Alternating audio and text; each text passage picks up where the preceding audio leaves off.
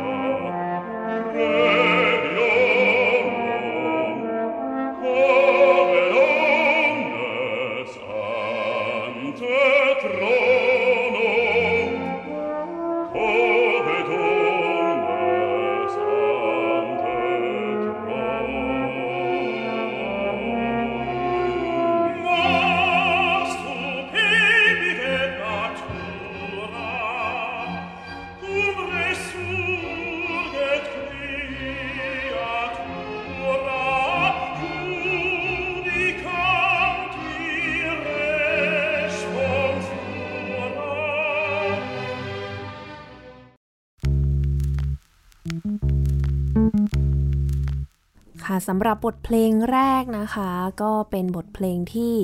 น่าจะมีท่านผู้ฟังบางท่านเนี่ยเคยได้ยินได้ฟังกันมานะคะกับบทเพลง Requiem นะคะซึ่งประพันธ์โดยนักประพันธ์ชาวออสเตรีย Wolfgang Amadeus Mozart ก็ต้องให้แขกรับเชิญของเราในวันนี้เนี่ยเป็นผู้อธิบายสั้นๆเล็กน้อยว่าทำไมถึงต้องเป็นเพลงนี้มันมีความสำคัญยังไงคะในใน Requiem เนี่ยครับจะมีท่อนของเขาเรียกว่า Tubamerum นะครับก็คือเปิดตัวด้วย second trombone นะครับเล่นล้อกับนักร้องนะครับก็คือคือเล่นไลน์เมโลดี้มาแล้วคือมีนักร้องรับคนที่เขียน orchestration ให้หลังจากโมซาร์ทเสียชีวิตนะครับก็คือเหมือนกับใช้ทรอมโบนในการเล่นเนี่ยเพื่อที่จะสื่อว่าทรอมโบนเนี่ยมีคุณลักษณะเสียงเนี่ยคล้ายกับเสียงของมนุษย์มากที่สุด mm. ในวงออเคสตรานะฮะก็ต้องบอกก่อนว่าเพลงนี้มีการเหมือนกับแต่งให้เสร็จเพราะว่าโมซาร์ทเนี่ยเขียนโครงหลักของบทพันธ์เอาไว้แต่ว่าไม่ทันได้เสร็จก็เสียชีวิตไปก่อนค่ะอีดิชั่นที่เราได้เห็นกันทุกวันเนี่ยก็จะมีอยู่ประมาณสองอีดิชั่นนะครับซึ่งอาจจะแต่งเสร็จโดยภรรยาของโมซาร์ทเองแล้วก็อีกเวอร์ชันนึงก็เป็นของนักเรียนของโมซาร์ทเป็นลูกศิษย์เป็นลูกศิษย์ในเวอร์ชันที่ได้ยินกันไปเนี่ยก็คือเป็นเวอร์ชันของลูกศิษย์ซึ่งมีการใช้ทรอมโบนเปิดทูบามิรุมขึ้นมานะครับนี่คือแปลว่าโมซาร์ทโหตั้งแต่ยุคนู้นเลยก็คือใช้ทรอมโบนมาแล้วใช่มีการใช้ทรอมโบนมาแล้วแต่ว่าในทางกลับกันเนี่ย เอ่อ เราได้ยินทรอมโบนครั้งแรกเนี่ยอาจจะไม่ได้จากโมซาร์ทอ๋อไม่ใช่เพลงนี้อ่าไม่ใช่จากโมซาร์ทอาจจะเป็นการใส่เข้าไปในซิมโฟนีการใส่ทรอมโบนเข้าไปในซิมโฟนีเนี่ยเป็นเกิดขึ้นครั้งแรกกับเบโธเฟนแทนอ๋อแล้วเพลงนี้ค่อยมาทีหลังเพลงเนี่ยคือหลังจากเอ่อเรียบเรียงค้นหาหลักฐานที่แท้จริงออกมาแล้วเนี่ยก็คือได้เอามาเล่นหลังจากหลังจากนั้นก็วันนี้เราอยู่กันกับพี่ตัวนะคะก็สวัสดีค่ะค่ะสวัสดีค่ะประภัทรประทีปพลีผลนะคะนี่ชื่ออ่านออกเสียงยากมาก จำได้ว่าสมัยก่อนนี่เคยเห็นชื่อพี่ตัวแล้วก็อุ๊ยทำไมตัว P เยอะจังภาษาอังกฤษเบสทรอมโบนเบสทรอมโบนครับเริ่มต้นจุดเริ่มต้นการเล่นดนตรีเริ่มที่ทรอมโบนเลยไหมคะผมเริ่มที่ทรอมโบนเลยนะครับก็ขอย้อนกลับไปนิดนึงก็คือผมเนี่ยเป็นนักโยธวาธิตของโรงเรียนอัสสัมชัญธนบุรีนะครับอัสสัมมาอีกแล้วนะก็คือเข้าวงโยตั้งแต่ม.หนึ่ง นะครับอายุสิบสามก็ให้เลือกเล่นทรอมโบนเลยหลังจากนั้นก็ไปศึกษาต่อที่วิทยาลัยดุริยางคศิลป์มหาวิทยาลัยมหิดลนะครับในโปรแกรมของ P College ก็เปลี่ยนเครื่องมือเอกของตัวเองเป็นเบสทรอมโบนอืมก็ตัวใหญ่ขึ้นหน่อยนึงตัวใหญ่ขึ้นหน่อยนึงก็ศึกษาต่อนะครับที่มหาวิทยาลัยเกษตรศาสตร์คณะมนุษยศาสตร์ก็สี่ปีในรั้วสีเขียวนะครับ เสร็จแล้วก็มีไปหลังจากนั้นก็รับทุนต่อนะครับรับทุนต่อไปเรียนอีกโปรแกรมหนึ่งที่ National University of Singapore นะครับย่งเซียวโถ Conservatory นะครับศึกษาต่อครับปริญญาโทที่ Chicago College of Performing Arts นะครับ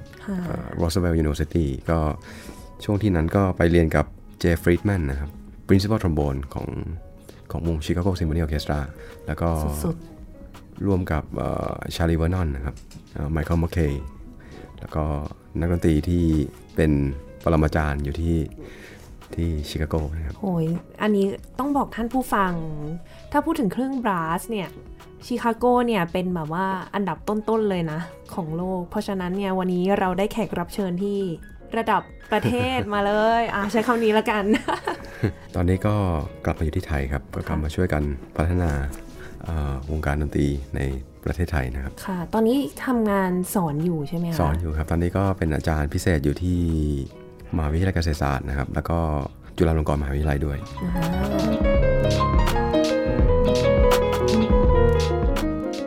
แน่นอนว่าเชิญนักทรอมโบนมาอยากจะให้พี่ตัวเนี่ยมาให้ความรู้แล้วก็แน่นอนว่าแนะนำให้ท่านผู้ฟังเนี่ยได้รู้จักกับเครื่องดนตรีทรอมโบนมากขึ้นเนาะหลังจากที่เรามีพูดถึงทูบาไปแล้วก็ต้องมีทรอมโบนเนาะจุดเริ่มต้นเลยดีกว่าของเครื่องดนตรีทรอมโบนคือเมื่อสักครู่พูดไปแล้วว่าตั้งแต่ยุคโมซาร์ทเลยมันถูกเริ่มนะครับจากตั้งแต่สมัยเรเนซองส์เลยก็ว่าได้ก็คือถูกดัดแปลงนะครับตั้งแต่จากสไลด์ทรัมเป็ตพอมีสไลด์ทรัมเป็ตเกิดขึ้นเนี่ยมันทำให้รูปลักษณ์ของทรอมโบนเนี่ยมันมันเริ่มที่จะชัดเจนตั้งแต่ณจุดๆนั้นเลยว่าโอเครูปร่างหน้าตาเป็นอย่างนี้ก็คือข้ามมาในยุคบาโรกเนี่ยก็คือทรอมโบนที่เราเห็นในปัจจุบันเนี่ยมันถูกเรียกว่าแซกบัตซึ่งแซกบัตในจุดณเวลานั้นเนี่ยบางแหล่งข้อมูลเนี่ยถูกกล่าวว่าถูกทำทำด้วยไม้ครับทำด้วยไม้กลมๆเนี่ยมาต่อกัน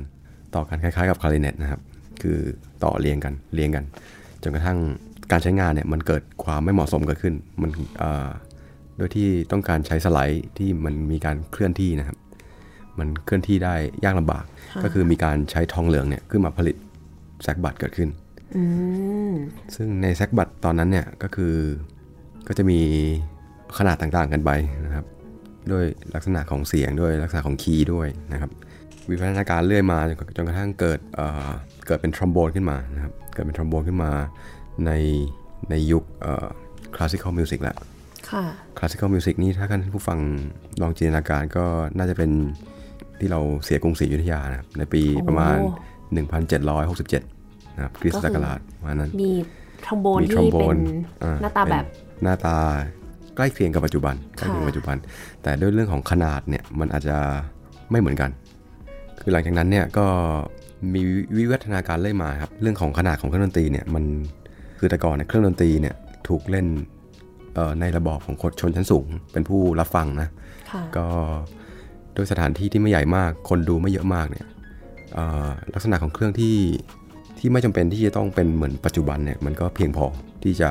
ที่จะรองรับกับนักดนตรีณจุดนั้นคือเป็นชนกลุ่มเล็กๆประมาณ สิบห้าถึงยี่สิบ คนในห้องห้องหนึ่งก็เพียงพอแต่ด้วยหลังจาก French Revolution แล้วกัน French Revolution เนี่ยคือการทำลาย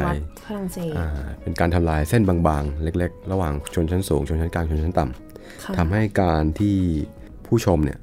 สามารถที่จะเข้าถึงดนตรีคลาสสิกได้มากขึ้นเอ่อโดยการที่มีฮอลล์คอนเสิร์ตที่ใหญ่ขึ้นเพื่อรองรับนักดนตรีรองรับเอ่ออุปกรณ์รองรับผลงานต่างๆของของคอมโพเซอร์ในในยุคยุคนั้นเนี่ยแล้วก็บวกกับเอ่อรองรับผู้เข้าชมด้วยการผลิตเครื่องดนตรีที่ที่อาจจะมีขนาดที่ใหญ่ขึ้นแล้วก็มีการพัฒนาของการการเล่นในไดนามิกที่ดังขึ้นแล้วก็มีเซนเตอร์ของซาวด์ได้ดีขึ้นมีเซนเตอร์ของเสียงได้ดีขึ้นเนี่ยมันทำให้การโปรเจกต์เสียงเนี่ยมันไปได้ไกลขึ้นเพื่อรองรับกับสถานที่แสดงดนตรีที่มีขนาดใหญ่ขึ้นด้วยก็พัฒนาการเรื่อยมาครับจนกระทั่งทรอมโบนเนี่ยถูกพัฒนาเอ่อออกมาเป็นเอ่อห้าสายนะครับจากแซกบัตพัฒนาออกมาเป็นห้าแบบก็คือห้าแบบเนี่ยก็มีออโตเอ่อมีโซปราโนทรอมโบนนะครับโซปราโนทรอมโบนนี่คือตัวเล็กสุดตัวเล็กสุดเสียงสูงเสียงสูงครับแล้วลองมาเป็นออโตทรอมโบนซึ่งปัจจุบันเราก็อาจจะมีเห็นกันบ้างนะแล้วลองลงมาเป็นเทเนอร์ทรอมโบนซึ่งปัจจุบันเนี่ยถูกใช้กันแพร่หลายมากนะครับแล้วก็เป็นเบสทรอมโบน แล้วก็เป็นคอนทราเบสทรอมโบนซึ่งใหญ่สุดใหญ่มากก็เราทุกตัวนี่คือเล่นแบบเดียวกันหมดเลยใช่ไหมคะที่วางบนไหล่แล้วก็วางบนไหล่เหมือนกันหมดเลยครับแต่จะเป็นการเล่นที่คีย์เนี่ยอาจจะมีเปลี่ยนกันไปบ้างอย่างอย่างออโตทรอมโบนเนี่ยอาจจะเป็นอยู่ในคีย์ E flat อะไรอย่างเงี้ยครับอย่างคอนทราเนี่ยอาจจะเป็นคีย์ F อย่างเบสทรอมโบนเดิมๆทีแล้วเนี่ยอยู่ในคีย์ของคีย์ G นะครับแต่ด้วยที่วิวัฒนาการของปัจจุบันเนี่ยคือเราสามารถทำได้ทุกอย่างนะเราสามารถที่จะคือมีการพัฒนาถึงขั้นสุดคือมีการใช้เทคโนโลยีต่างๆมามาวัดว่าโอเคในร่างกายของคนเนี่ยเราเล่นเครื่องดนตรีชนิดเนี่ยได้ให้เกิดประโยชน์สูงสุดได้ได้ขนาดไหนมีการวัดทุกอย่างโอ้เป็นวิทยาศาสตร์ใช้วิทยาศาสตร์เข้ามาช่วยในการพัฒนาเครื่องดนตรีค่ะแล้วหลังจากที่เมื่อสักครู่บอกว่ามีเบโธเฟนใช่ใช่ไหมคะใช่ครับก็คือในซิมโฟนีหมายเลขห้าใช่เบโธเฟนเนี่ยเป็นผู้แรกนะเป็นเป็นเป็นคนเป็นผู้ประพันธ์ดนตรีคนแรกเลยที่ที่มีการใส่ทรอมโบนเข้าไปในในซิมโฟนีของเขาเนี่ยเป็นคนแรกเลยนะแล้วก็เลือกที่จะใส่ในท่อนที่สี่ซึ่งมีนักประพันธ์เพลงในรุ่นถัดๆมาเนี่ยเรียกว่าเหมือนกับว่าเป็นเป็นทันเดอร์โบลต์เลยเป็นการเปิดตัวที่แบบยิ่งใหญ่มากอ่าใช่นะครับแต่ด้วยการด้วยความที่เบโธเฟนเนี่ย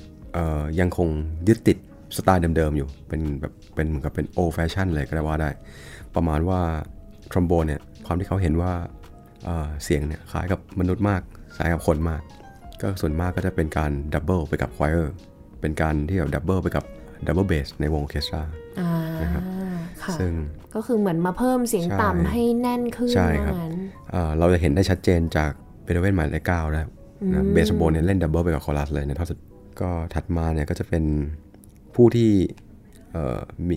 วิวัฒนาการของการใช้ทรอมโบนในองค์ออเคสตราเนี่ยก็จะเป็นชูเบิร์ตอ่าฟรานซ์ชูเบิร์ตฟรานซ์ชูเบิร์ตเนี่ยก็มีการลองแนวคิดแปลกๆก็คือให้ทรอมโบนเนี่ยเป็นเซสชั่นโซโล่ก็ว่าได้มีการให้โอเคให้โซให้ทรอมโบนเนี่ยมีบทบาทมากขึ้นในวงออเคสตราใส่ท่อนโซโล่เล็กๆเอาไว้นะครับแล้วก็มีการมียาวขึ้นบ้างสั้นบ้างยาวบ้างอยู่ในอยู่ในซิมโฟนีไม่ว่าจะเป็นหมายเลขแปดหมายเลขเก้าหมายเลขแปดเนี่ยคือเป็น unfinished คือแต่งไม่เสร็จก็คือหมายเลขเก้าเนี่ยคือคือแต่งจนจบนะครับยิ่งใหญ่ยิ่งใหญ่เป็น The Grace ก็เห็นว่าเดี๋ยวจะมีให้ฟังสั้นๆด้วยของหมายเลขเก้าใช่ไหมครับผม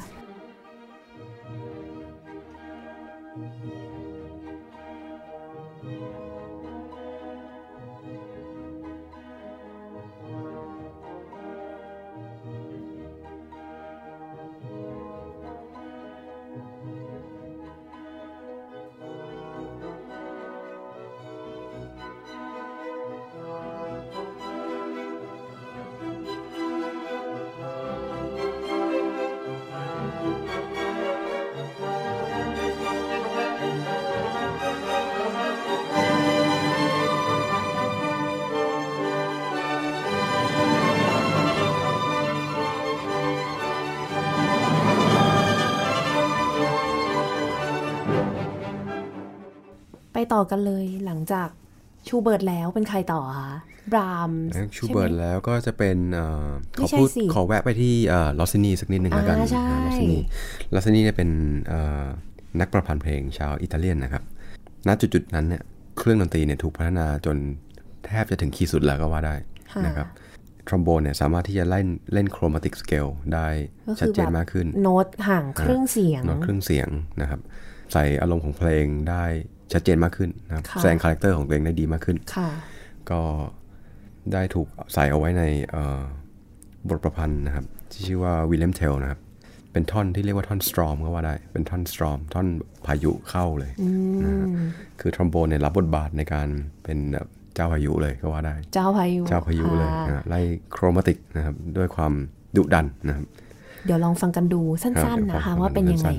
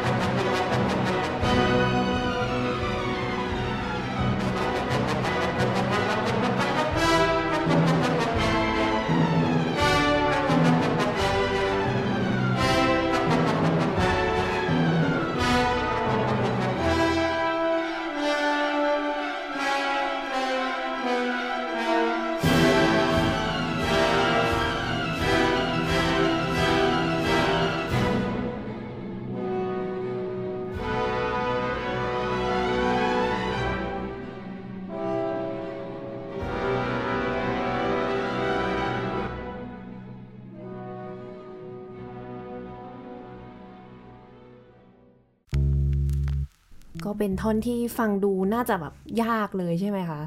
ก็ถือว่าเป็นเอ็กเซิร์ฟสำคัญนะครับของนักทรอมโบนในปัจจุบันเลยนะครับทุกคนต้อง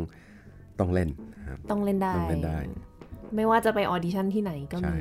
มุกนี่ได้ยินนักทรอมโบนซ้อมกันบ่อยมากพี่ตัวด้วย สมัยเรียนนี่พี่ตัวซ้อมประจำจัดหนักเลยใช่แต่ว่าแบบตอนแรกไม่คิดว่าแบบหูมันจะยากขนาดนี้เวลาคือท่านผู้ฟังอาจจะฟังได้ยินเสียงแล้วอาจจะนึกภาพไม่ออกถ้ามีโอกาสลองแบบว่าหาดูใน ยูทูบ หรืออะไรอย่างนี้ก็จะเห็นเลยว่ามือนักทรอมโบนขยับไวมากเข้าๆออกๆเนาะก็เป็นการไล่สเกลนะครับโครมาติกสเกลเนี่ยเป็นเป็นขั้นคู่ที่ที่ถือว่าเป็น half step นะก็ค่อนข้างแคบคือจะยากโดยทั้งเรื่อง intonation นะครับแล้วก็สไตล์แล้วก็การควบคุมเครื่องดนตรีเนี่ยเป็นเป็นเรื่องที่ที่ต้องฝึกฝนต้องให้เวลาเยอะมากนะก็พูดถ้าพูดถึงลอสซินี่ไปแล้วเนี่ยก็คือเขาก็ยังมีบทเพลงที่ที่เป็นทรอมโบนโซโล่อยู่ในอยู่ในบทเพลงของกันอีกอีกบทหนึ่งก็จะเป็นลากาซาลาดรานะครับก็จะเป็น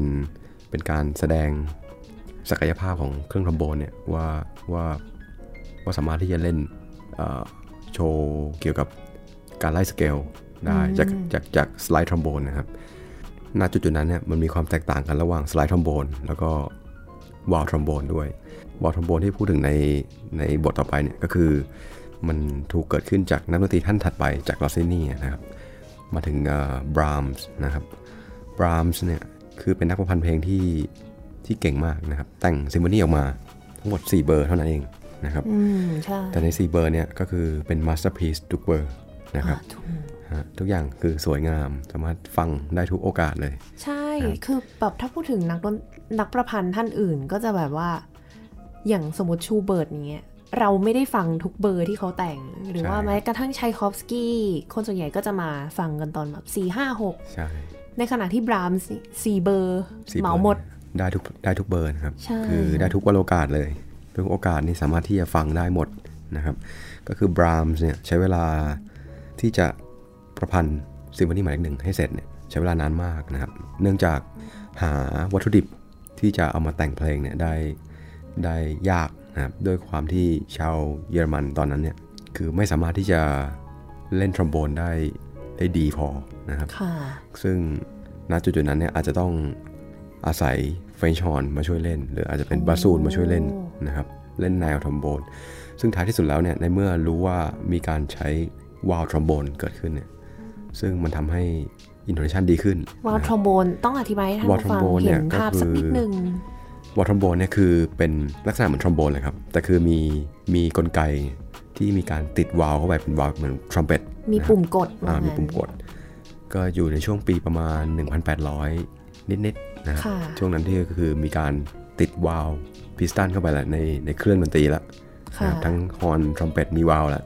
ก็คือตอนนี้มีการติดตั้งวาล์วตัวนี้เข้าไปให้ทรอมโบนซึ่งสามารถที่จะหลีกเลี่ยงของการหลีกเลี่ยงของการเล่นดนตรีที่เป็นเอาท์ทูนนะเล่นดนตรีเพี้ยนเสียงเพี้ยนเนี่ยก็คือวาล์วทรอมโบนเนี่ยสามารถที่จะช่วยได้แล้วก็ช่วยหลีกเลี่ยงของการการที่จะมีเสียงสไลด์เกิดขึ้นเนี่ยสามารถที่จะหลีกเลี่ยงได้แบบปื๊ดใช่มีเสียงกรีซันโดเข้ามาในในการที่เคลื่อนสไลด์อย่างเงี้ยครับก็หลีกเลี่ยงได้คือหลังจากบราม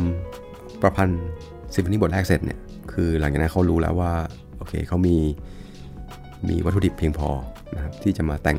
ซิมโฟนีแล้วเนี่ยคือพอหลังจากนั้นไอเดียเขาพลั่งพลูออกมามากนะก็หลังจากใช้เวลาประมาณ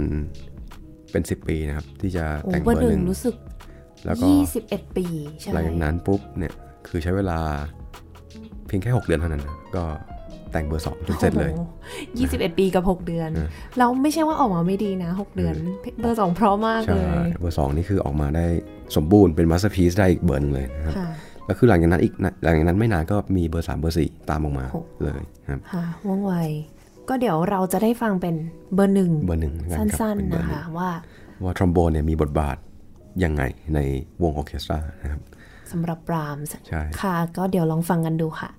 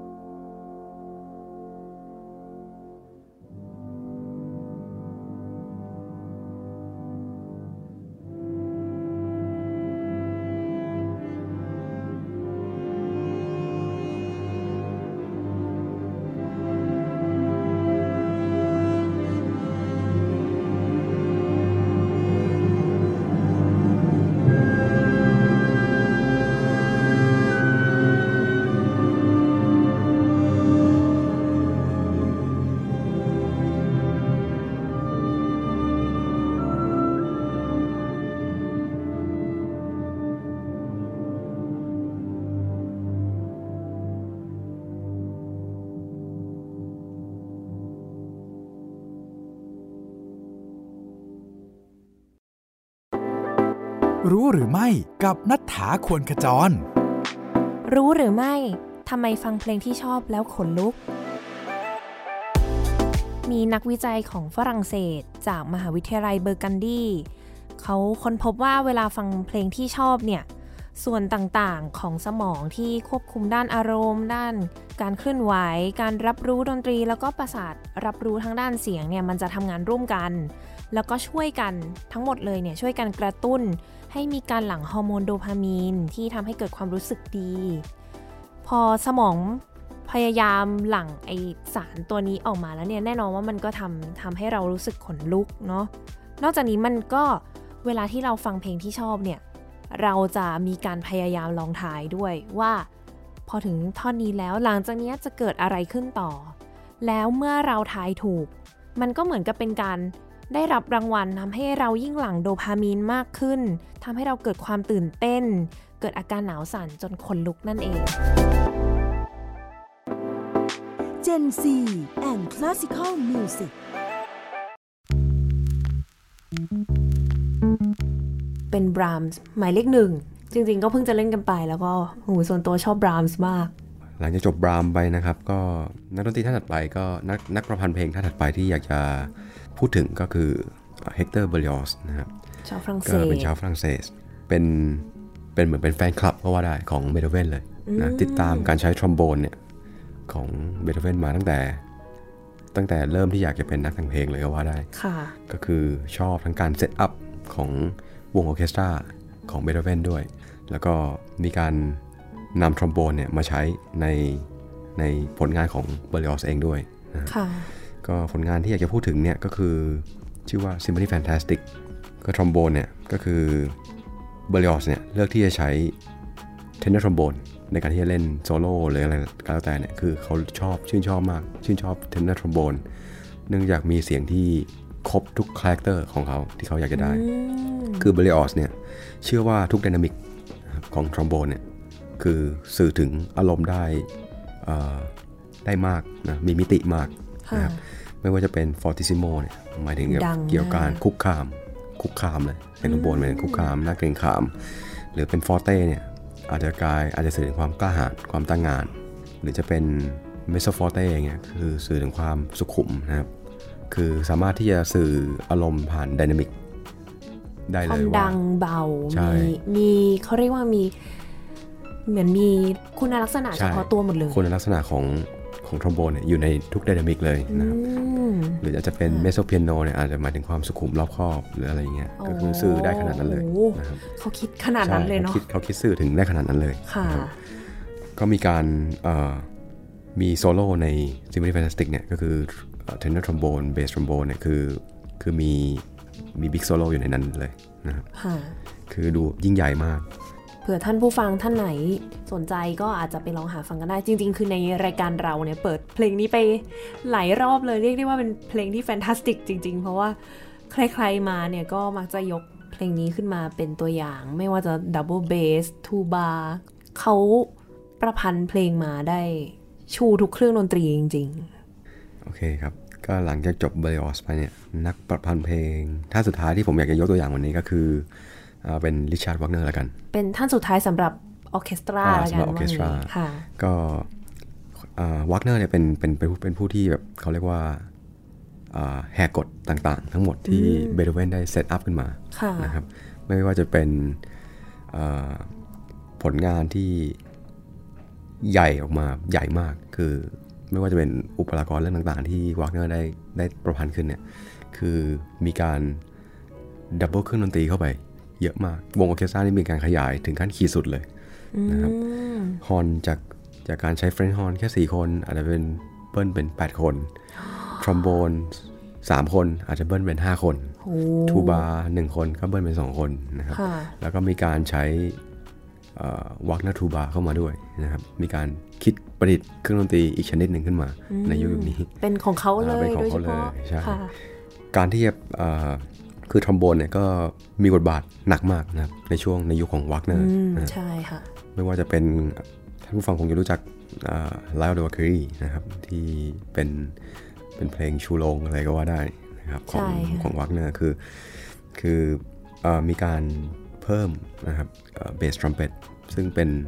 คล้ายๆกับทรอมโบนวาล์วเข้าไปมีการตัวใหญ่ใช่แล้วก็มีการเพิ่มคอนทราเบสทรอมโบนเข้าไปนะครับเพื่อที่จะเชื่อมนะฮะเอาคอนทราเบสทรอมโบนเข้าไปเชื่อมระหว่างทรอมโบนกับทูบาเข้าด้วยกันนะครับซึ่งทำให้เซกชันออกมาได้คือถือว่าสมบูรณ์ที่สุดนะครับในยุคนี้เพื่อที่จะมารองรับผลงานของของตัวเขาเองซึ่งออเคสตราในณจุดนั้นเนี่ยมีคนมากซึ่งผลเสียที่เกิดขึ้นเนี่ยก็คือนักนักร้องบางคนที่เป็นโซโล่นะครับก็คือการร้องในโอเปร่าเนี่ยนักร้องบางท่านเนี่ยถึงกับได้รับบาดเจ็บนะแล้วบาดเจ็บกับการการร้องการร้องเพื่อที่จะให้ไดนามิกของตัวเองเนี่ยเทียบเท่ากับวงออเคสตราที่นั่งอยู่ในออเคสตราพิชนี่หนุ่มอ่าใช่อู้จริงๆต้องดังกว่าด้วยนะต้องสู้กับนักร้องหนึ่งคนกับวงออเคสตรากี่ร้อยใช่ก็คือทรอมโบนเนี่ยก็หลังจากวากเนอร์มาเนี่ยก็ถูกใช้งานถือว่าเป็นสากลเลยก็ว่าได้ในวงออเคสตราไม่ว่าจะเป็นนักประพันธ์ท่านอื่นๆก็คือซีซ่าฟรองก์นะครับบรูคเนอร์นะครับไล่มาเรื่อยเลยจนกระทั่งสตราสมูซอฟสกี้นะครับไชสกอฟสกี้เดวอชาร์กไล่มาจนถึงมาเลอร์เลยก็ว่าได้ทรอมโบนเนี่ยถูกใช้เป็นถ้าจะเป็นหลักเลยก็ว่าได้ในในในวงออร์เคสตราในปัจจุบันนะครับค่ะครับก็เดี๋ยวเราลองฟังวากเนอร์กันสั้นๆเล็กน้อยว่าเพลงปราบเซียนเนี่ยของนักทรอมโบนเลยนะคะ Rite of Valkyrie จะเป็นยังไงค่ะเดี๋ยวลองฟังกันดูเลยค่ะ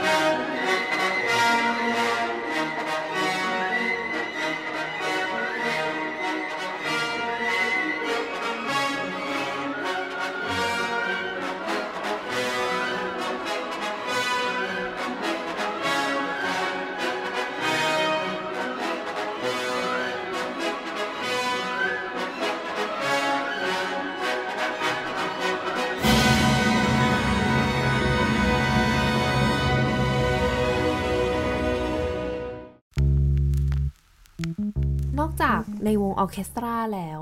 ทรอมโบนเองก็เล่นเพลงโซโล่ด้วยได้เหมือนกันใช่ไหมคะใช่จะขอกล่าวย้อนกลับไปอีกนิดหนึ่งคือทรอมโบนเนี่ยถูกถูกเอามาใช้เป็นโซโล่เนี่ยตั้งแต่ในยุคแรกๆในยุคเรเนซองส์อะไรอย่างนี้แล้วก็ว่าได้นะครับมีการเอามาเป่าหน้าวงในยุคถัดมาเลยก็คือเรเนซองส์ไล่เรื่อยมานะครับ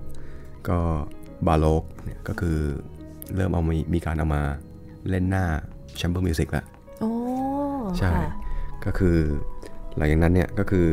พอเข้าสู่ในยุคที่เป็นสมัยใหม่นะทรอมโบนก็คือพอเครื่องทรอมโบนถูกมีวิวัฒนาการที่สมบูรณ์แบบสุดๆแล้วเนี่ยก็คือมีการโซโล่ในทุกรูปแบบนะครับไม่ไม่ไม่เป็นหน้าวงออร์เคสตราหรือโซโล่กับเปียโนโซโล่กับบรัสองซัมโบเล่นคนเดียวก็ได้หรือเล่นคนเดียวก็ได้นะครับก็คือมีทุกรูปแบบแบบที่ที่ที่ที่ทรอมโบนสามารถที่จะที่จะสร้างเสียงได้เรามีแบบนักประพันธ์ท่านไหนที่แบบว่าโหอันนี้เลยเพลงชาติทรอมโบนเพลงชาติทรอมโบนนะครับถ้าเป็นเทนเนอร์ทรอมโบนเนี่ยก็เขาต้องยกให้เอ่อฟ เฟอร์ดินานด์เดวิดแล้วกันนะครับก็อันนี้ก็จะเป็นบทคอนแชร์โตที่สามท่อนที่นักทรอมโบนปัจจุบันเนี่ยเป็นที่นิยมเอาอย่างนี้แล้วกันต้องเล่นว่าทุกคนต้องมีโอกาสได้เรียนต้องเล่นนะครับซึ่งเป็นเพลงที่ใช้ในออดิชั่นเป็นสากลด้วยนะครับในปัจจุบันที่ทุกการออดิชั่นเนี่ยต้องต้องมีการเล่นนะครับดาวิดคอนแชร์โตซึ่งซึ่งเป็นเพลงที่สาธิตนะครับเอ่อเป็นการโชว์ทุกสกิลที่ที่นักทรอมโบนควรจะมีนะครับไม่ว่าจะเป็นการเล่นดังเล่นเบาเล่นด้วยความดุดันเล่นด้วยความอ่อนโยนนะครับเล่นด้วยความสุขุมรอบคอบหรือไม่ก็จะเป็นการเทคนิคต่างๆไม่ว่าจะเป็นการทริลนะครับการ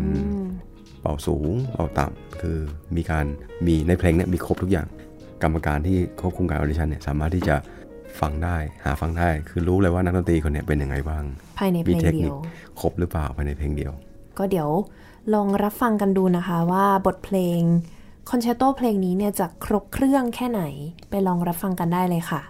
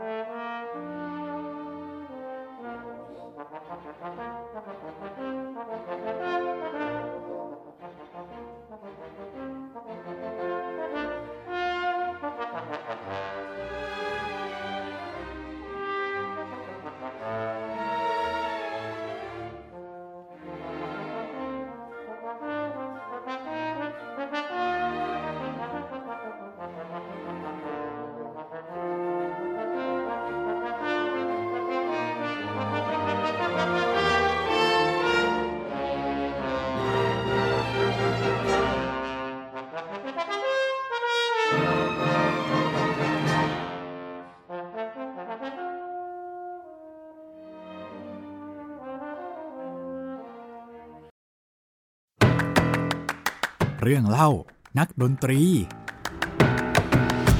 มีโอกาสได้ไปออดิชั่นนะครับรถไปออดิชั่นที่ในในประเทศสหรัฐอเมริกาเนี่ยแล้วแล้วทีนี้ออดิชั่นเสร็จผ่านหมดแล้วคือไม่ได้ไม่ได้เข้ารอบหรือไม่ได้อะไรเพราะว่าเป็นเป็นช่วงปีแรกที่ไปแต่คือขากลับเนี่ยก็รีบรีบกลับชิคาโกมากเพราะว่ามีเรียนต่อก็คือรีบขับรถกลับแต่คือไม่ทันสังเกตว่าหิมะเมื่อคืนลงหนักมากก็คือ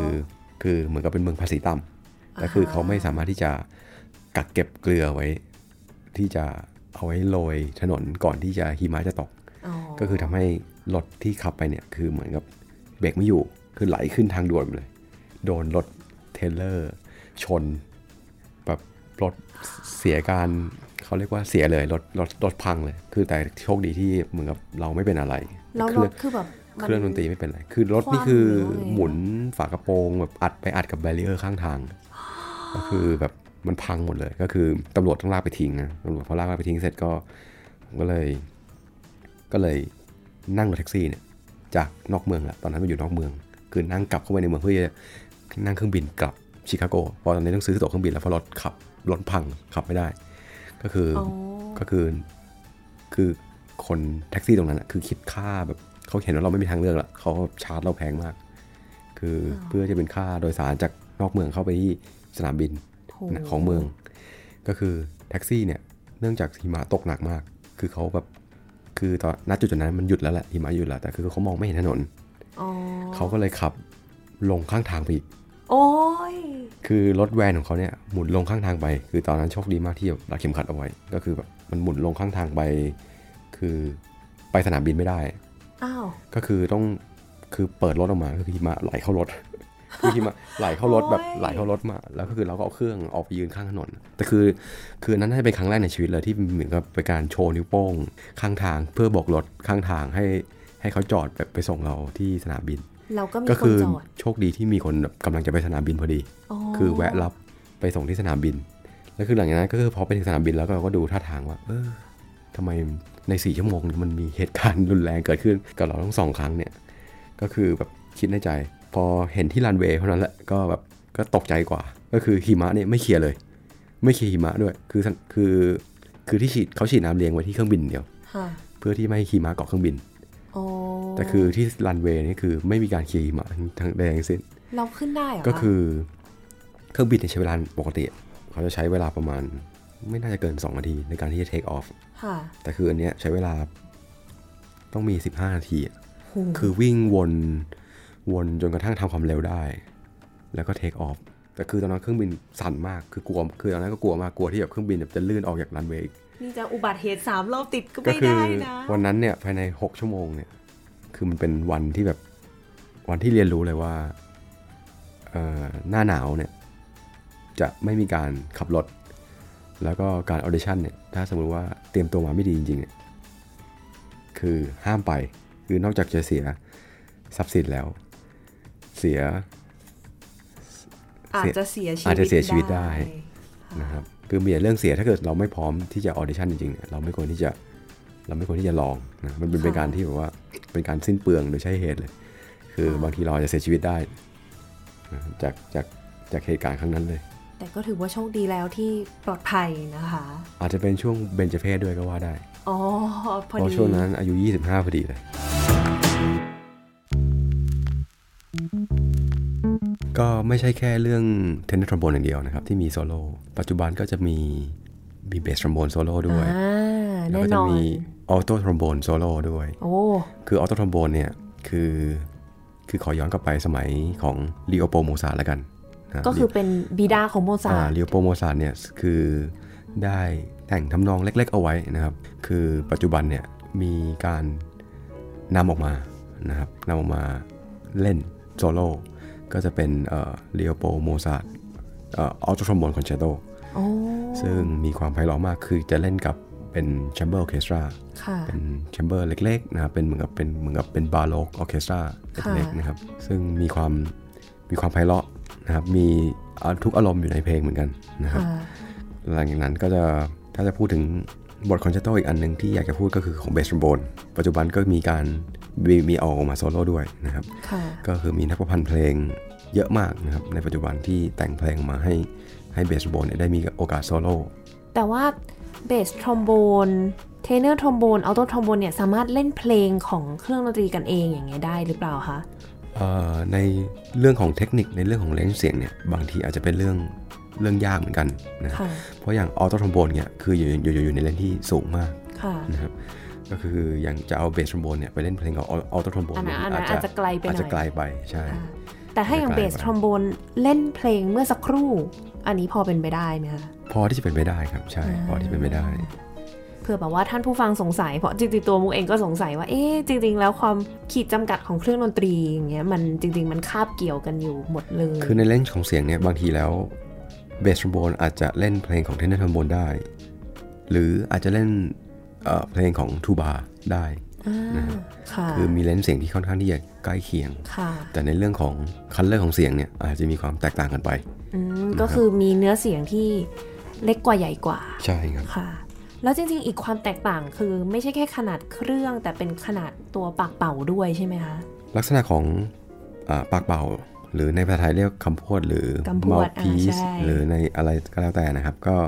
คือมีมีมีขนาดที่แตกต่างกันด้วยไซส์เครื่องดนตรีคือออโตทรอมโบนเนี่ยก็จะมีขนาดที่เล็กเล็กมากนะครับแล้วก็แต่คือก็ไม่เล็กขนาดทรัมเป็ตนะมีขนาดที่ใหญ่ขึ้นมาจากทรัมเป็ตขึ้นมาแล้วก็เทนเนอร์ทรอมโบนเนี่ยก็ใหญ่ขึ้นจากออโตทรอมโบนเบสทรอมโบนนี่ก็ใหญ่ขึ้นจากเทนเนอร์ทรอมโบนอีกทีนึงใช่ค่ะแล้วอย่างนี้พี่ตัวสามารถยังแบบว่าสลับกลับไปเล่นเทนเนอร์ทรอมโบนได้ไหมคะทุกวันนี้ยังยังยังพอได้ครับยังพอสลับกลับไปกลับมาได้อยู่ก็คือตอนนี้ก็จะมีเบสทรอมโบนมีคอนทราเบสทรอมโบนที่ที่พยายามฝึกซ้อมอยู่นะครับโอ้คอนทราเบสนี่จะต้องตัวใหญ่ขนาดไหนเนาะถ้าวัดจริงๆแล้วคอนทราเบสเนี่ยมีความสูงนี่ประมาณหกสิบเมตรเจ็ดสิบประมาณนี้นะครับแต่คืออย่างมัลพีสหรือกำพวดเนี่ยก็คือมีขนาดแทบจะเท่าของทูบาเลยนะครับโอ้ถ้าประมาณแบบเมตรเจ็ดสิบก็คือสูงกว่ามุกอีกสูงมากใช่ครับสูงกว่ามุกอีกถ้าถือนี่ไม่น่าจะรอดคืออาจจะต้องใช้เครื่องมือเครื่องมือในการช่วยรับน้ำหนักใช่ขาตั้งหรือสายสะพายหรืออาจจะเป็นที่รับน้ำหนักที่ทำให้ผู้เล่นเนี่ยสามารถที่จะแสดงได้โดยที่ไม่ไม่มีความไม่มีอุปสรรคลำบากในการแสดงดนตรีก็มีพูดถึงทรอมโบนกันไปแล้วถามพี่ตัวหน่อยว่าไหนๆก็ไหนๆแล้วไปอยู่ที่ชิคาโกมาแน่นอนว่าเป็นเมืองที่มีชื่อเสียงมากด้านดนตรีคลาสสิกแล้วก็โดยเฉพาะเครื่องบลัสเนี่ยอยากให้พี่ตัวเล่าประสบการณ์หน่อยว่าตอนนั้นเนี่ยที่ไปเรียนเป็นยังไงบ้างคะไปอยู่ตรงนั้นได้ดูน่าจะได้ดูคอนเสิร์ตเยอะเลยก็ในส่วนของเรื่องคอนเสิร์ตนี่พยายามดูทุกอาทิตย์นะครับคือมีที่จะมีคอนเสิร์ตมีไม่ว่าจะเป็นการแสดงอะไรก็แล้วแต่ที่ที่จัดที่ถูกจัดขึ้นที่ Symphony Center ของชิคาโกนะครับก็ก็ได้ติดตามแทบจะแทบจะทุกคอนเสิร์ตคอนเสิร์ตนึงเนี่ยถูกเล่นถูกถูกแสดงทุกทุกโปรแกรมเนี่ยถูกแสดงประมาณ สามถึงสี่ ครั้งพยายามชมเนี่ยประมาณสองครั้งขึ้นไปต่อโปรแกรมนะสองถึงสาม ครั้งเพื่อดูว่าโอเคนักดนตรีเนี่ยเขามีการปฏิบัติบนบนเวทีเนี่ยเขาเขาทำกันยังไงนะครับหรือมีการเล่นที่แตกต่างจากจากการแสดงครั้งที่หนึ่งยังไงการแสดงครั้งที่สองแตกต่างจากครั้งที่สามยังไงอะไรอย่างเงี้ยอ๋อใช่ครับค่าบัตรแพงไหมคะที่ไปอยู่ในชิคาโกเนี่ยก็จะส่วนเรื่องค่าบัตรเนี่ยจะไม่แพงนะเพราะว่าเป็นเหมือนกับเราได้สิทธิ์ของเป็นการเป็นนักเรียนด้วยนะครับอาจจะอาจจะจากใบละเจ็ดสิบเหรียญแปดสิบเหรียญเนี่ยก็อาจจะซื้อได้ประมาณแค่สิบห้าเหรียญโอ้ยี่สิบเหรียญถูกลงไปเยอะเลย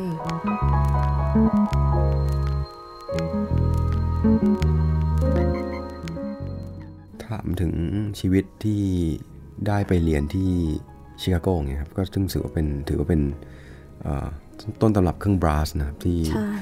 ที่ไม่ว่าจะเป็นนักดนตรีจากเบอร์ลินหรือไม่ว่าจะเป็นจากฮังการีก็เข้ามาเรียนเป็นต้นแบบแบบหนึ่งนะของการเล่นเครื่องบลัสกดขันมากนะครับถือว่าเป็นกดขันมากก็อยู่ในช่วง เจ็ดถึงแปด เดือนแรกเนี่ยก็ถือว่าเป็นช่วงที่ยากลำบากนะการ ยากลำบากจริงยากลำบากในการที่จะไปเรียนรู้เรื่องภาษาด้วยเรียนรู้เรื่องการปฏิบัติเครื่องมือเอกแบบวิธีของของชิคาโกด้วยผ่านพ้นช่วงนั้นมาได้เนี่ยก็คือเหมือนกับเป็นชีวิตขาขึ้นนะครับก็มีโอกาสได้ได้เล่นร่วมกับวงชิคาโกด้วยใช่ครับก็คือช่วงนั้นก็จะจะมีการออดิชั่นนะครับเข้าเป็นนักดนตรีของเป็นวงฝึกหัดนะครับถือว่าเป็นวงฝึกหัดชื่อว่า Civic Orchestra of Chicago นะครับปีนั้นถือว่าเป็นการออดิชั่นที่เข้มข้นมากนะครับก็จากยี่สิบสามคนนะครับก็คัดเหลือเจ็ดคนเจ็ดคนคัดเหลือสองคนแล้วกรรมการขอฟังสองคนสลับกันไปสลับกันมาก็คือยืนอยู่บนเวทีด้วยกันอย่างนั้นเลยไหมคะคนลงไปเก็บตัวอีกคนนึงยืนบนเวทีก็คือสลับกันขึ้นเวทีกรรมการก็ขอฟังสลับกันไปสลับกันมาเนี่ยก็คือเขาดูแบบจริงจังมากจริงจังเกี่ยวกับละเอียดมากเลยคือคัดเลือกคนที่ดีสุดก็คือปีนั้นก็คือถือว่าโชคดีมากที่ที่เหมือนกับอาจารย์ก็เตรียมตัวมาให้ดีระดับหนึ่งนะแล้วก็เพื่อนๆที่อเมริกันเองหรือชาวยุโรปเป็นยุโรเปียนเองที่ที่ที่นู่นนะครับก็ซัพพอร์ตกัน ดีที่มีอาจารย์ดีมีเพื่อนดีนะครับแล้วก็มีสังคมที่ดีทำให้มีโอกาสได้เข้าไปอยู่ใน Civic Orchestra of Chicago ประมาณ สองถึงสาม ปีนะครับซึ่งณเวลานั้นเนี่ยก็ได้มีโอกาสร่วมเล่นด้วยกับ Chicago Symphony Orchestra ด้วยนะครับก็ถือว่าเป็นประสบการณ์ที่ดีแล้วหลังจากนั้นเรียนจบก็ยังทำงานอยู่ที่นั่นหรือเปล่าคะใช่ครับพอเรียนจบจากที่ชิคาโกเนี่ยก็คือถือว่าตอนนั้นก็เป็นฟรีแลนซ์พอสมควรก็คือรับงานคือเราถือวีซ่าเป็นนักเรียนเนี่ยคือเรายังมันมีขีดจำกัดของการทำงานอยู่ว่าเราทำงานได้กี่ชั่วโมงต่อสัปดาห์นะครับก็พอที่จะเป็นฟรีแลนซ์ให้กับวงรอบๆได้นะครับไม่ว่าจะเป็นเอลชินซิมโฟนีออร์เคสตรานะครับหรือมันจะเป็นโอ๊คพาร์คซิมโฟนีออร์เคสตราหรือจะเป็นวงที่เป็นเหมือนกับโลคอลออร์เคสตราในในในในพื้นที่โดยรอบของชิคาโกด้วย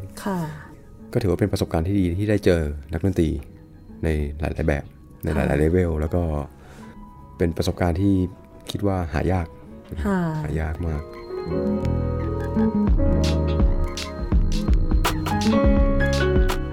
หลังจากนั้นก็ตัดสินใจที่จะกลับมาอยู่ที่ไทยใช่ครับหลังจากนั้นก็ตัดสินใจที่จะกลับมาอยู่ที่ไทยเนื่องจากทางครอบครัวเห็นว่าเขาเรียกว่าไงดนตรีในประเทศไทยเนี่ยคิดว่าต้องการได้รับการพัฒนาที่ไปในทางที่ดีกว่านี้นะครับก็เลยคิดว่า เอ่อ เราไปแตะความฝันอันสูงสุดที่เราที่เราได้รับแล้วในถึงเวลาที่จะตอบแทนคืนสังคมบ้างโอ้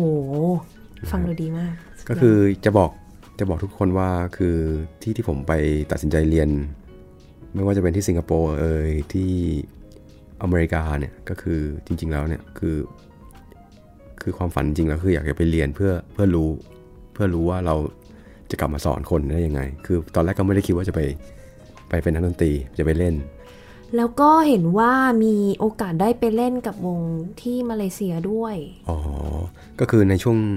ประมาณสองปีก่อนนะครับก็สองพันสิบแปดประมาณนี้นะครับก็ทาง Malaysian Philharmonic ติดต่อไปที่ชิคาโกนะครับก็เหมือนกับเขามีคอนเนคชั่นกันทางนู้นก็ต้องการนักเบสทรัมโบนกับนักเทนเนอร์ทรัมโบนอาจารย์เนี่ยก็เหมือนกับส่งชื่อเราเข้ามาเพราะเห็นว่าเราอยู่ในแถบ Southeast Asia อ๋อพอดีเลยพอดีก็เลยณจุดนั้นก็เลยมีโอกาสได้ร่วมเล่นนะครับได้ได้มีโอกาสบินบินกลับมาร่วมเล่นกับ Malaysian Philharmonicนักดนตรีของ Malaysian Phil เนี่ยก็เลเวลค่อนข้างสูงมากนะครับณจุดนั้นเวลานั้นถือว่าเป็นโปรเฟสชั่นแนลวงหนึ่งของของเอเชียเลยที่ที่ได้รับความยอมรับก็คือมีโอกาสได้ทดลองงานกับทาง Malaysian Philharmonic ด้วยเลยใช่ไหมคะก็มีการออดิชั่นมีการทดลองงานนะครับก่อนที่จะติดปิดโควิดไปนะครับอ๋อใช่คือจริงๆต้องบอกก่อนว่าท่านผู้ฟังอาจจะไม่ทราบว่านักดนตรีเราเองจริงๆก็มีการทดลองงานเหมือนกับพนักงานออฟฟิศคือหลังจากออดิชั่นผ่านผลไปแล้วเนี่ยก็จะมีการทดลองงานนะครับว่าเราสามารถที่จะเราชอบไหมเราชอบที่อยู่ในวงออร์เคสตราไหมแล้วคนที่อยู่รอบๆรอบๆเราเนี่ยชอบเราด้วยไหมนะครับก็คือมีการทดลองกันว่าโอเคเราเราจะไม่สร้างปัญหาให้เขาและเขาจะไม่สร้างปัญหาให้เราอันนี้คือทดลองงานนี่คือเป็นคนเดียวหรือว่ามีคนอื่นด้วยคะมีสามคนนะมีการทดลองรู้สึกจะเป็นชาวอเมริกันหนึ่งคนนะครับเป็นชาวออสเตรเลียนหนึ่งคนค่ะแล้วก็เป็นผมนะครับอีกคนนึงอืมวิธีทดลองงานในวงออร์เคสตราเผื่อท่านผู้ฟังสงสัยก็คือการทดลองเอ่องานในวงออร์เคสตราเนี่ยก็คือเขาจะดูทุกอย่างครับไม่ว่าจะเป็นการเข้างานการเตรียมตัวนะครับการร่วมเล่นการร่วมซ้อมเนี่ยว่าเราสามารถที่จะไปกับวงได้ไหมนะครับคือเราจะไม่สามารถรู้ได้ว่าใครเป็นเป็นคอมมิตตี้ของเราแต่เขาจะคอยสังเกตวิธีการเล่นเราอยู่ตลอดเวลาวิธีการปฏิบัติตัวของเราตลอดเวลาว่าว่าเราเนี่ยสามารถที่จะทำให้วงออร์เคสตราวงของเขาเนี่ยดีขึ้นได้หรือเปล่าก็คือเหมือนกับว่าไปเล่นคอนเสิร์ตกับเขาเลยปกติไปเล่นคอนเสิร์ตกับเขาปกติเลยค่ะแล้วก็สลับกันไปเรื่อยๆสลับกันไปเรื่อยอืมเอาอย่างนี้ก็คือเหมือนกับว่าแต่ละคนก็ได้โปรแกรมเพลงที่ไม่เหมือนกันนี่ไม่เหมือนกันครับบางคนได้ง่ายบางคนได้ยากบางคนได้ยากบางคนได้ง่ายก็คืออันนี้คือแล้วแต่แล้วแต่ที่ทางวงออร์เคสตราจัดมาให้เลยโอ้ใช่แล้วก็จะมีการโหวตใช่ไหมคะมีการโหวตใช่ครับโดยอย่างคือตอนนี้ Malaysian Philharmonic อาจจะต้องเลื่อนออกไปทั้งหมดไม่ว่าจะเป็นเทนเนอร์ทรัมโบนเบสทรัมโบนหรือทูบาปีนเซอร์ทูบา ก็ต้องเลื่อนออกไปทั้งหมดอ๋อหมายถึงคือตอนนี้เขากำลังอยู่ในช่วงทดลองงานทั้งสามเครื่องเลยใช่ครับโอ้ก็คือยังไม่ได้มีการโหวตยังไม่มีการโหวตที่เป็นเอกฉันท์ค่ะก็พี่ตัวก็ยังรออยู่นะคะนะครับยังรออยู่นะครับค่ะแต่ว่าก็ตอนนี้อยู่ที่ไทยก็มีงานปกติอยู่ที่ไทยตอนนี้ก็มีการมีงานสอนครับมีงานสอนก็รู้สึกว่าเป็นงานที่ที่คิดตั้งแต่แรกว่าอยากจะอยากจะไปเรียนเพื่อรู้เพื่อที่จะมาสอนเหมือนกันก็วันนี้จริงๆขอบคุณพี่ตัวมากเลยที่มาแบ่งปันความรู้เกี่ยวกับเครื่องดนตรีทรอมโบนที่ท่านผู้ฟังอาจจะเห็นผ่านตาบ่อยๆแต่ไม่ได้รู้จักกันดีมากนะคะแตรชักมีอีกหนึ่งบทเพลงส่งท้ายที่พี่ตัวบอกว่าจริงๆแล้วทรอมโบนเนี่ยเขาก็เล่นกันเป็นกลุ่มได้ด้วยใช่ไหมคะใช่ครับทรอมโบนปัจจุบันก็มีการเล่นเป็นกลุ่มด้วยนะไม่เป็นคอร์เต็ตควินเต็ตนะครับซิกเต็ตแต่จะเป็นควายเออร์เลยก็มีนะครับโอ้เป็นควายเออร์คือเป็นวงใหญ่ๆเป็นวงใหญ่เลยนะครับเดี๋ยวจะมีตัวอย่างมาให้รับชมนะครับเป็นเพลงอะไรอะคะอ่า ท, ที่ที่เตรียมมาวันนี้ก็จะเป็นเอ่อเตรียมมาวันนี้เป็นเพลง Color นะครับ Color ก็เป็นทรอมโบนควายเออร์แอคคอมให้เบสทรอมโบนโซโล่หนึ่งคนโอ้นะครับค่ะคือที่เตรียมมาให้รับชมรับฟังก็เป็นของ Martin Schippers นะครับเป็นนักทรอมโบนของ Royal Concertgebouw นะครับของประเทศเนเธอร์แลนด์นะครับโอ้นี่ก็อีกหนึ่งวงท็อปของโลกเลยใช่ครับค่ะท่านผู้ฟังคะสำหรับวันนี้เวลาก็หมดลงแล้วดิฉันมุกณัฐฐาควรขจรและผมประภัสพัทธิพิผลครับค่ะเราสองคนขอลาไปก่อนสวัสดีค่ะสวัสดีครับ